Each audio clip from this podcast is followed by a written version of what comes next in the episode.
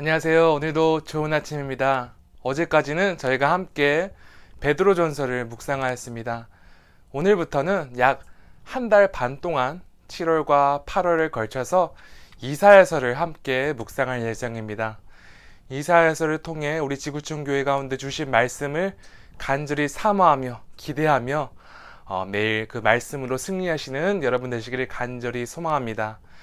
오늘 하나님께서 주신 말씀은 이사에서 1장 1절부터 20절인데요. 어, 오늘 전 전체를 읽지 않겠고요. 부분적으로 세 부분으로 나눠서 2절부터 4절, 그리고 10절부터 11절, 그 다음에 16절부터 18절, 이렇게 순서대로 읽도록 하겠습니다. 2절부터 4절입니다. 하늘이여 들으라 땅이여 귀를 기울이라 여호와께서 말씀하시기를 내가 자식을 양육하였거늘 그들이 나를 거역하였도다 소는 그 임자를 알고 나귀는 그 주인의 구유를 알건만은 이스라엘은 알지 못하고 나의 백성은 깨닫지 못하는도다 하셨도다. 슬프다 범죄한 나라요 허물진 백성이요 행악의 종자요 행위가 부패한 자식이로다. 그들이 여호와를 버리며 이스라엘의 거룩하신 이를 만홀히 여겨 멀리하고 물러갔도다. 10절부터 11절입니다.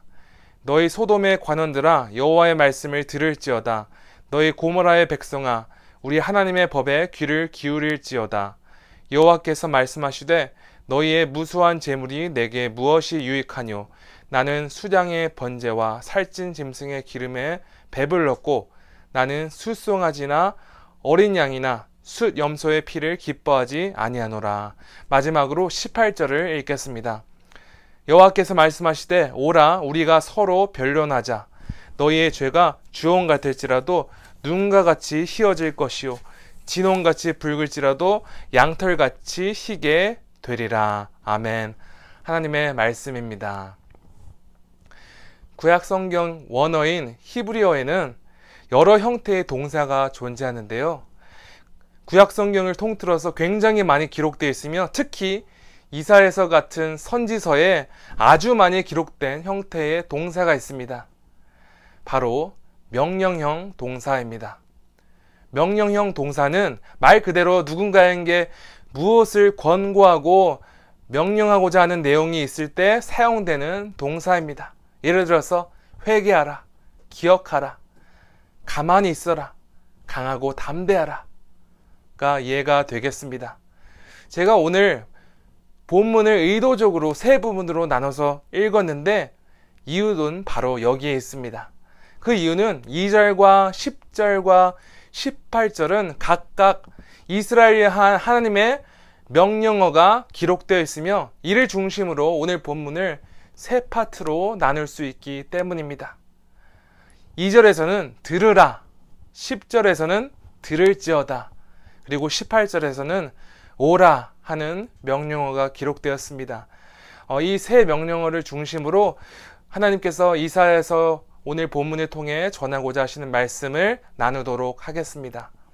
먼저 첫 부분인 2절부터 9절에서 이사야는 거역하고 배반한 이스라엘을 향한 하나님의 책망의 말씀을 전하고 있습니다.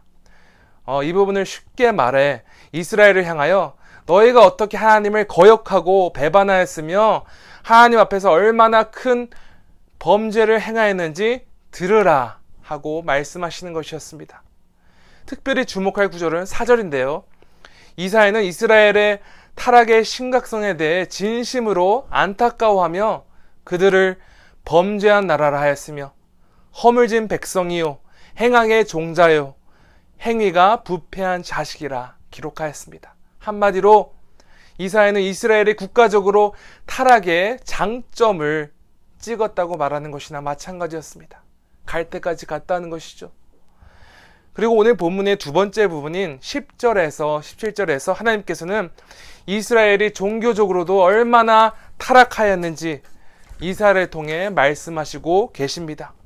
그러므로 2절과 비슷한 맥락으로 10절에서도 너희가 종교적으로 얼마나 타락하였는지 들을지어다 하고 말씀하신 것이죠.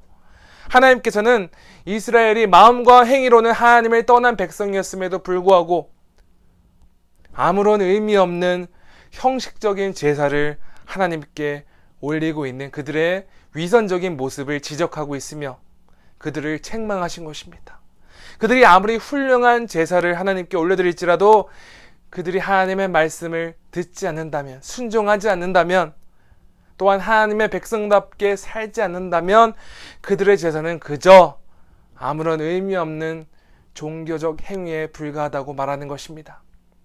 그러므로 2절부터 9절과 10절부터 17절은 온갖 죄로 인하여 타락의 정점에 서 있으면서 그들의 죄에 대해 전혀 회개할 모습 없이 아무런 의미 없는 형식적인 제사만 올려드리고 있었던 이스라엘을 고발하는 말씀이었던 것입니다.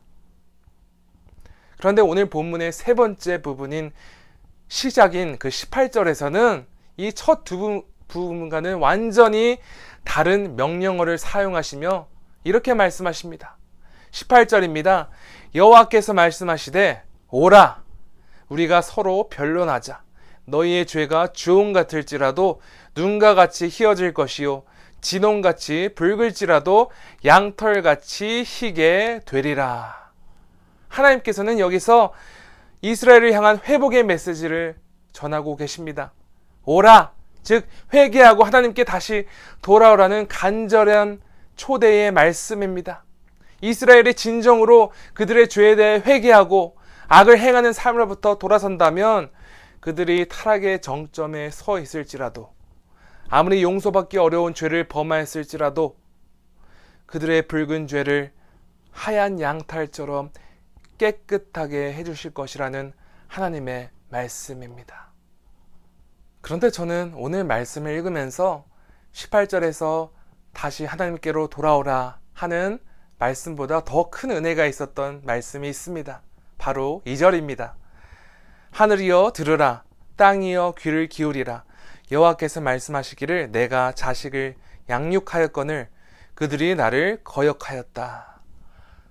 처음 이 말씀을 읽었을 때는 하나님께서 자신을 거역하고 자신을 떠난 이 죄의 정점을 찍은 형편없는 이스라엘 백성들을 고별하고 그들을 책망하는 말씀으로만 해석했는데요.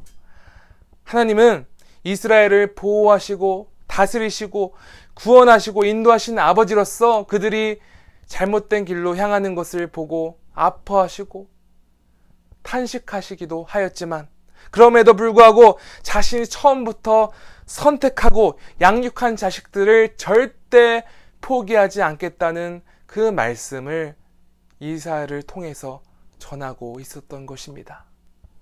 사랑하는 성도 여러분, 하나님께서는 절대 우리를 포기하지 않으심을 믿으십니까? 우리도 여전히 이스라엘 백성들처럼 죄로 인하여 넘어지고 겉으로만 거룩한 척하며 하나님께 나아갈 수 있는 연약한 존재입니다. 아주 형식적인 예배만 드리며 삶으로는 하나님을 온전히 섬기지 않는 그런 모습 하나님께서 결코 기뻐하시지 않으시죠. 하지만 하나님께서는 아버지의 마음으로 우리를 끝까지 사랑하시고 인내하시고 절대 포기하지 않으시는 분임을 믿으시기 바랍니다. 그리고 오늘 우리에게 성령 하나님을 보내주셔서 우리가 하나님의 백성답게 살아가도록 돕고 계시는 우리의 하나님 아버지임을 믿으시기 바랍니다. 오늘 이 말씀을 준비하면서 너는 내 아들이라 라는 찬양이 기억나는데요. 어, 1절과 후렴 부분만 제가 찬양하도록 하겠습니다. 힘들고 지쳐 낭망하고 넘어져 일어날 힘 전혀 없을 때 조용히 다가와 손잡아 주시며 나에게 말씀하시네. 너는 내 아들이라. 오늘 날 내가 너를 낳도다.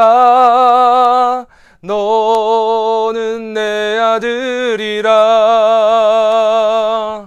나의 사랑하는 내 아들이라. 하나님 아버지 감사합니다. 하나님 아버지 우리를 자녀 삼아 주시고 우리를 하나님의 거룩한 백성으로 삼아 주심을 감사합니다. 하나님 우리가 이스라엘 백성들처럼 때로는 죄로 인하여 무너지고 다른 우상을 섬기고 하나님의 말씀을 듣지 아니하고 그럼에도 불구하고 겉으로만 거짓 종교 생활을 할 때가 있습니다. 아버지 그러나 아버지께서 우리를 절대 포기하지 않으심을 믿습니다. 아버지께서 우리에게 예수 그리스도를 보내시고